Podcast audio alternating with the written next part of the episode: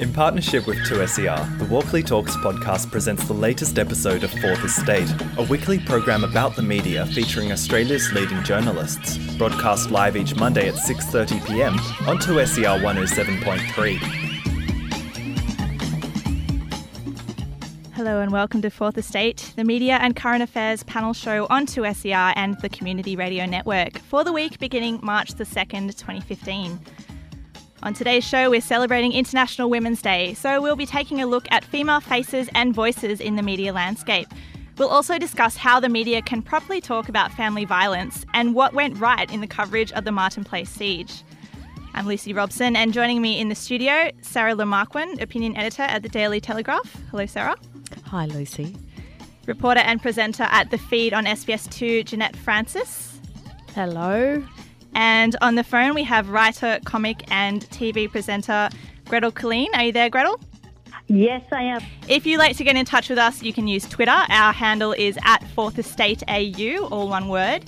Now, each year for International Women's Day, which is on the 8th of March, on the program, we take a closer look at what women in Australian media are getting up to. I'm going to ask our panelists can you tell me about some achievements by women in media that have really caught your attention over the past year? I'll start with you, Jeanette. Uh, yeah, well, I, I, think the the um, the women in media sort of mentoring program that's been set up just uh, about a year ago has been the really big one for me, and it almost boggles the mind to think that something like this hadn't been set up sooner, really. Um, so I, I, think for, for me that's that's an achievement in itself because it's not only a recognition of there actually being a need for young women in, in, in the Australian media landscape to be mentored, but but really starting to provide that. Cool. What about you, Gretel? It's really interesting listening to this concept of mentoring, which I completely respect, but is actually quite alien to people of my generation. Uh, it didn't happen. Uh, you you got up and you did your own thing. This was before the word networking was invented as well. Um, so it's fascinating to think that you would take someone under your wing. Then I thought about it, and of course, well, that's what we've all been doing for a long time. But now it's got this kind of official label. I mean, you used to call it friendship and guidance. Um, is it more necessary now, and is it actually achieving anything? I mean, if we go on tonight and talk about women's pay and, and women's rights and violence against women, it'll be interesting to see does women having a louder voice in the actual presentation of media actually make any difference to women in society on the ground? Okay, well, uh, we'll start talking about that right away. Uh, but firstly, mm. I'll ask Sarah um, have you uh, had advice from mentors in your career so far?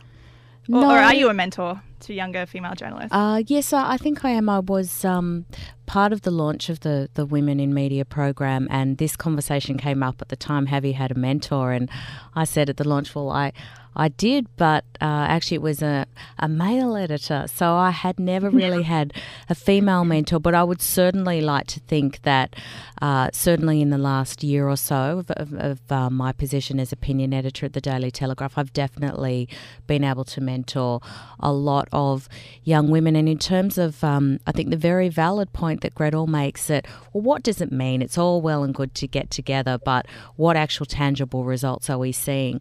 I can say that that the representation of female columnists in the op ed pages at the Daily Telegraph has increased by about 240% wow. in the last 12 months. So we've seen a very real, uh, non academic, non hypothetical result there. And I think it's like that conversation uh, reminded me of once David Koshkin very heated on air on Sunrise and saying, "Why do women want to go into you know the men's clubs, the business clubs? Mm. You know, wh- why can't the men just have them?" I was like, "Well." Because men already, that's how society works. We've got men's clubs everywhere. And so that's why it's important that women infiltrate that because men are actually networking all the time. They might not call it networking, they might not call it mentoring, but those are relationships that men are naturally encouraged to pursue. And I think sometimes women might need to put these mantles on it that feel a bit forced, but that's hopefully a way of facilitating it to become more organic. Can I can I just make a point um, on course. on Gretel's point when she was sort of saying, you know, what again, what what does it mean to have that mentorship? I was actually I've never had a mentor, and I'm sort of speaking, you know, on on behalf of the mentorship program, yet have never really had one, but I think what, what it's done for me, particularly in the last year, is kind of strengthened this idea that there are like minded women out there who you can rely on if you need to. And that's, I think that that's given, well, it's, it's certainly given me, but I think it's given other younger women, particularly in the media, I guess just that little bit more confidence just to say, if you do need anything, there's someone there who has gone through perhaps what you might be going through now, who is ready and willing to help you. And you might not want to take them up on that, but that's there. And that's been a source of strength for me, I think. Uh, there have been a lot of stories this week about the gender pay gap in Australia, which is apparently uh, at its worst in the last 20 years, and women working in the broad arts category have it pretty much the worst. Uh, has this been your experience working in media? Um, Gretel? Well, I personally don't think of the media as being the arts, um, because the arts I think of as as um, because I do work in the arts, I think of that as theatre, comedy, um, painting, music, and I can absolutely tell you it is expected that everyone in the arts, because they do it out of joy um, and the pursuit of happiness, should live on a loaf of bread. And people, when they get a lot of money, ironically, purchase these people's art and put it on their walls. So I don't really understand. I think our society completely does not respect artists. Um, and I think maybe that's why also women in nurturing and caring roles traditionally receive a lot less money because it seems to be that if it is something that's kind or from the heart, uh, where I'm willing to acknowledge it financially. Uh, Jeanette and Sarah, um, do women working in media earn less than men working in media? Is that still the case? Yes, it is very much so the case in um, my experience and what I've seen across all the mediums television, radio, and print. And uh, I think it might be because a lot of people in journalism these days think, well, I'm lucky to have a job. And mm. often their employers are telling them that. And unfortunately, that's something that women across all sectors have a tendency to do. Oh, I'm just sort of lucky to have a job, don't want to rock the boat, don't want to be seen as that pushy girl by asking for more money. This is something that comes up time and time again when talking about why this this pay gap not only exists but why it's actually intensifying. So I think unfortunately there is a, a, a regretful uh, collision, if you like, of these two traits that mm. both the media and women in general tend to be um, vulnerable to exploitation in that, well, you're lucky to have a job. Yeah. There is that, but there's also, sorry to interrupt. No, go um, on. There is that issue where publications, um, all of the news outlets, are disregarding journalists uh, who are freelance, many of whom are female, but you know, I myself was recently thought that I'd been commissioned to write an article and was then told no, it was on spec. This is after writing 30 years as a professional and my writing style being very well known. Two days of work goes into it, and somebody decides that it's not what they wanted, and you don't get paid. I know a girl who was formerly receiving $2,000 for her articles and now gets 50 cents a word. So I think there's a lot of greed from management as well there seems to be this notion that their profit line needs to be higher, and the only way you can do that is if, is if somebody else is financing it. And that can tend to be the women if they've got freelance work or they're working two or three days a week because they're nurturing their family. Yeah, I mean, on, on that point, I think when we talk about the gender pay disparity, you know, it's not like two people go in for a job interview and one's a man and one's a woman, and they say to the man, oh, we're going to pay you more because you're a man. It, it's not that explicit. But what ends up happening is, you know, it's it's been studied time and time again that women are less confident in things like board meetings, for example. So they're less likely to put their hand up. So they're less likely to get promoted. They take maternity leave. And then when they come back, because they've been out of the workforce for however many numbers of years, you know, they might not get their job back or they might get a lesser job than a man that stayed in the workforce. So it ends up being this accumulation of things where you end up at the end of the line earning less than a man for doing essentially the same work. And I think there needs to be a lot of um, policy restructure along those various steps to ensure that we don't end up there at the end where women are being paid less. Jeanette, you've done some investigation into the gender pay gap in Hollywood, of all places. Uh, and once I saw that, I realized that for my whole entire life, I've been watching movies with um, male characters and TV shows about male characters and what's happening in their lives. And as it turns out, the men acting in these actually get paid more than the women.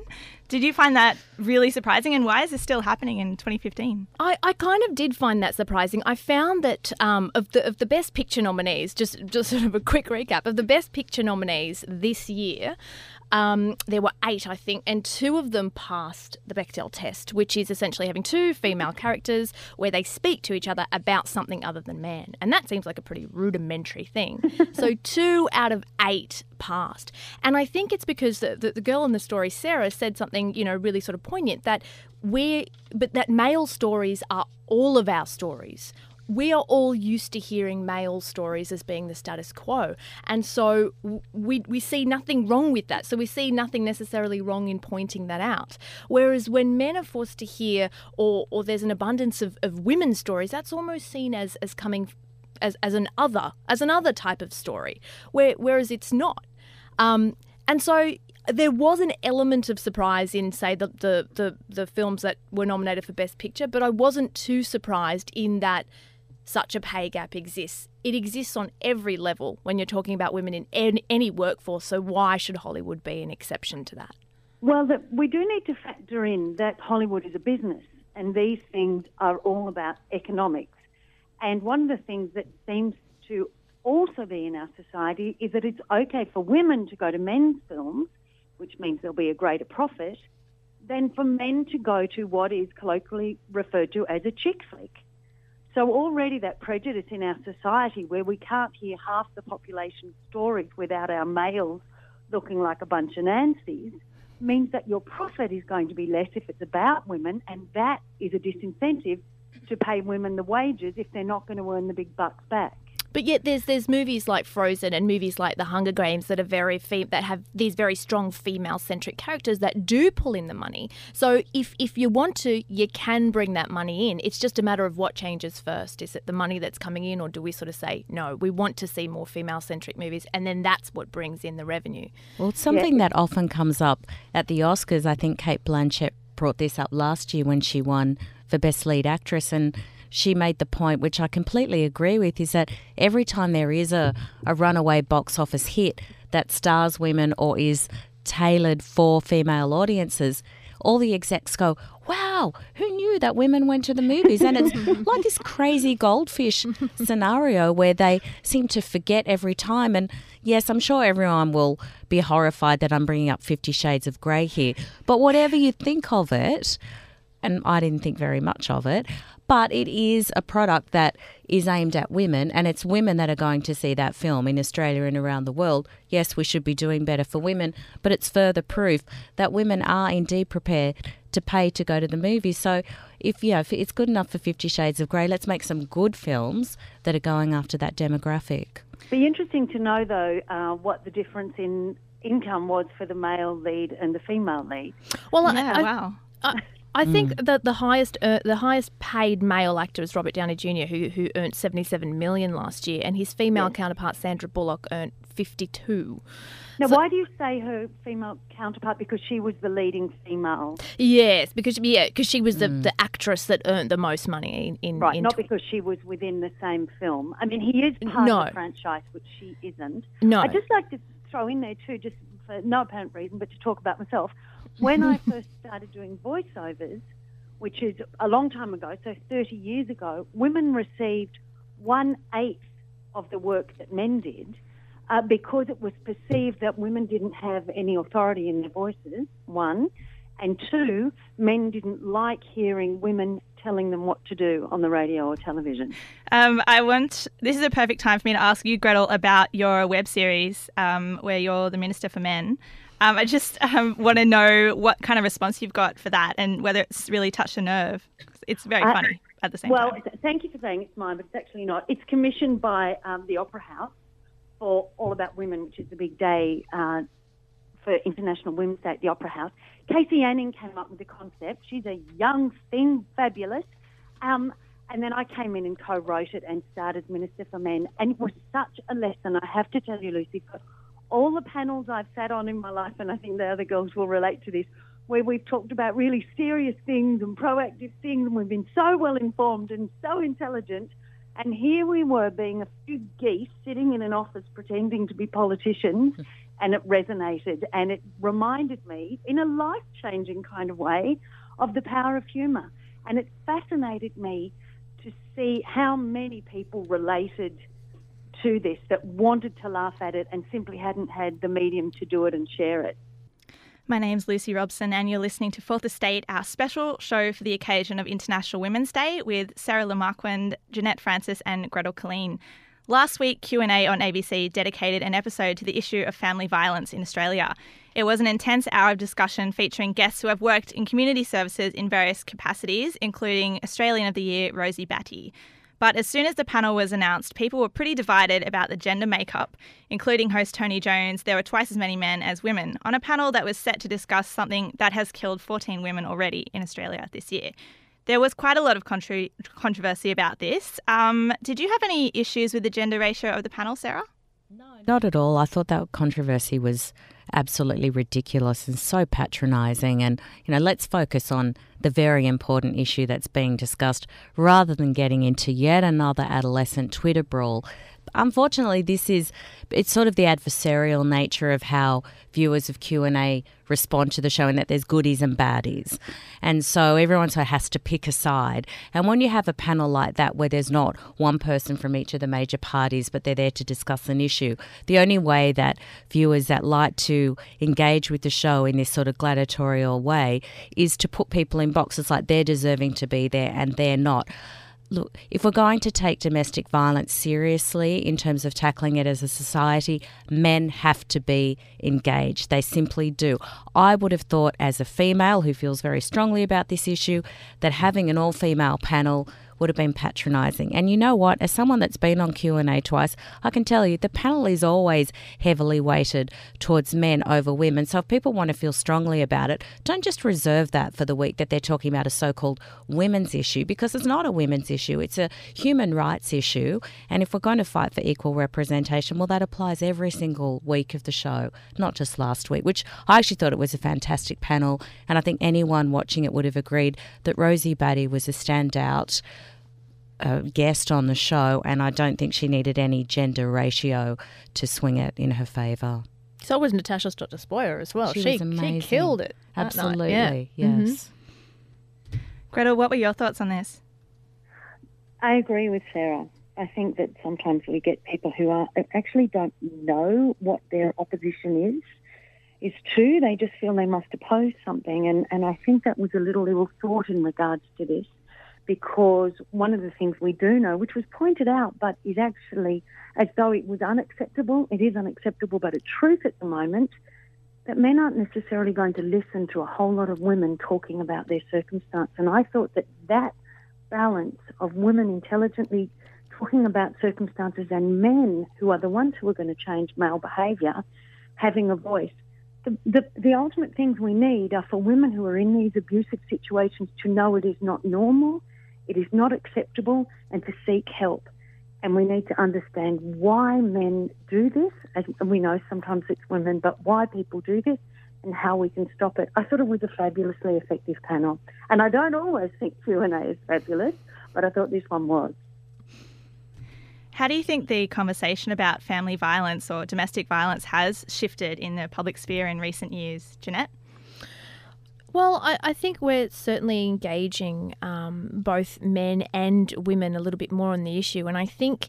Um, especially recently, uh, in the in the last year or so, there's been people are getting really fed up, I feel, with victim blaming and victim shaming, and this idea that the onus of responsibility is on women. Canada, for example, came up with these really effective um, anti rape ads, which asked one key question, or rather made one key point, and that key point was don't be that guy. And there was nothing about women. There was nothing about anybody wearing a short skirt. There was nothing about anybody drinking too much alcohol.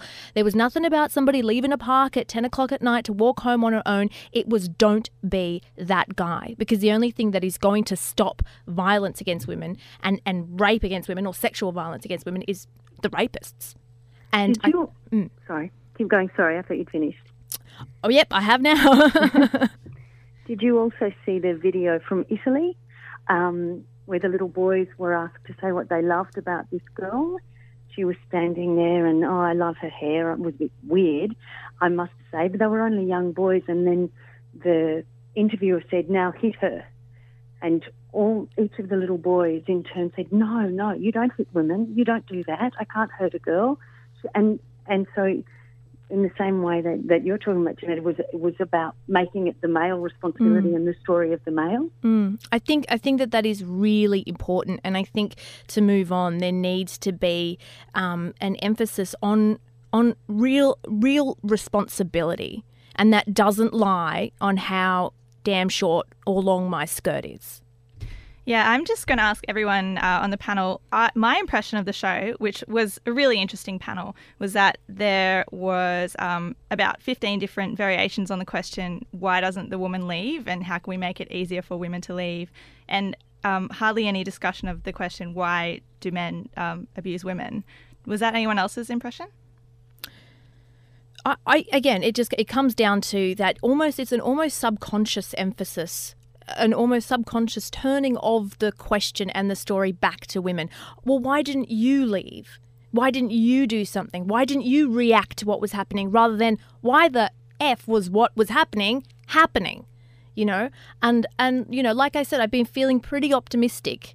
Um, the stats don't back it, I understand, but there is an optimism that there's it's it's it's enough enough is enough in terms of the blame on, on, on women in situations like this.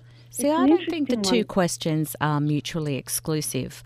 I agree with what Jeanette said. It's very important not to indulge in victim blaming. And the first question should not be, why didn't you leave? Yeah, absolutely. It, it should be to the perpetrator, why did you put your so called loved ones in this position? But that said, I do think there's a very legitimate conversation to have, not to women, but with women, in that, well, why didn't you leave? How, what can we do to better arm you? And of course, there was discussion last year with changing the laws in Victoria about family violence where pressure is put on anyone, a relative that knows about it, that you it's like uh, mandatory reporting that you actually have to go to the authorities with that, and that is just trying to put vulnerable children at the centre of this. And that law, I should say, didn't include women. It didn't include partners. So it didn't say that a mother who failed to report an abusive partner to protect a child would be jailed because she would be exempt from that. But I think it is a legitimate conversation to have because children in particular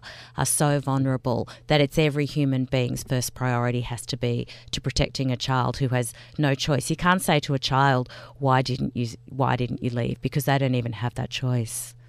It's a, it's a really difficult one too because um, for anyone who's been in that situation, I think they will probably relate to what I'm saying in that being the victim, you often do think it is your fault that you did something wrong and you want to do it better, you want to change things. Sometimes you actually do love the person who's hurting you, mm. uh, which makes it very hard to leave. And the other thing is, people who are very aggressive and violent are not necessarily like that all the time. So you can have a loving, nurturing person who then might turn and this is chaos for someone's mind who's the victim of this. Like making head or tail of that is a really difficult thing. And so I think it's not just a case of, gee, you should be strong enough to go. It's a really complex thing that can be very hard to understand. And you don't have to come from any particular socio-economic bracket to be a victim of it and yeah. to be in love with someone who hits you and not leave them.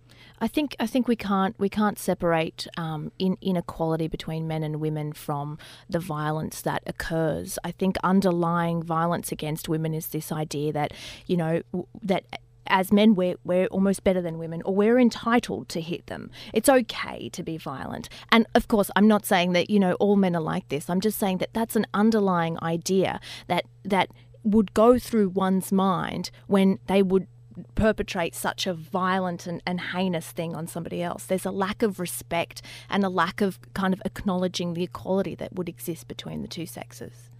You're listening to Fourth Estate on 2SER. My name's Lucy Robson, and I'm joined by Gretel Killeen, Sarah Le Marquand, and Jeanette Francis. Um, we've got a couple of minutes left, so I just want to talk about what maybe you'd like to see change over the next year on the occasion of International Women's Day, um, particularly for women in media, but uh, for women in Australia. Um, I might start with Gretel. Oh no, I have to go last because I haven't thought about anything. okay. Anyone else got any ideas? I'd like to see men's attitudes change. I think if we're talking about change that needs to happen somewhere, I think it needs to start um, with men and, and with how they perceive, you know, women's bodies and, and, and women's lives. I would like to see um, a less partisan discussion about sexism in Australia, particularly when it comes to politics.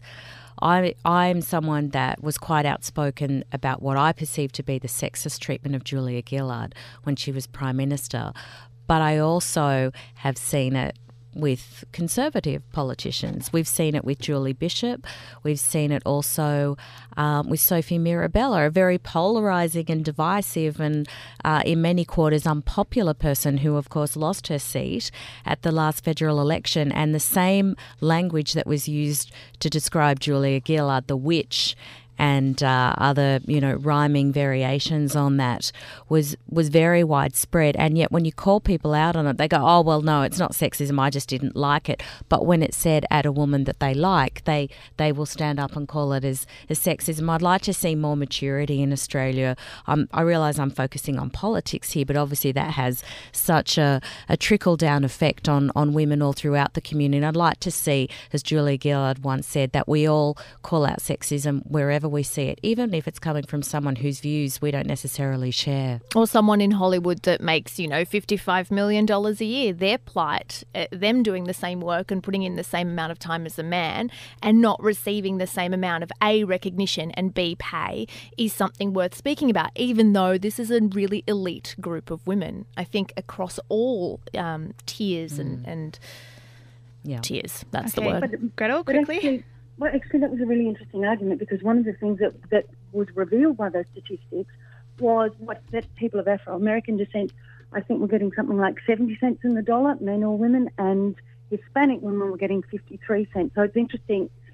I mean, if we're going to be fighting for women's rights, I still feel we should be fighting for everyone because it's equal rights for everybody and recognition for that. And I wish some women would stop fighting the cause themselves, fighting against it. I don't really understand that. I think we're all in it together and, and we're stronger together. Definitely. Um, however, we are all out of time. So thank you very much to my panelists. Sarah Le Marquand from the Daily Telegraph, Jeanette Francis from SBS2, and Gretel Killeen.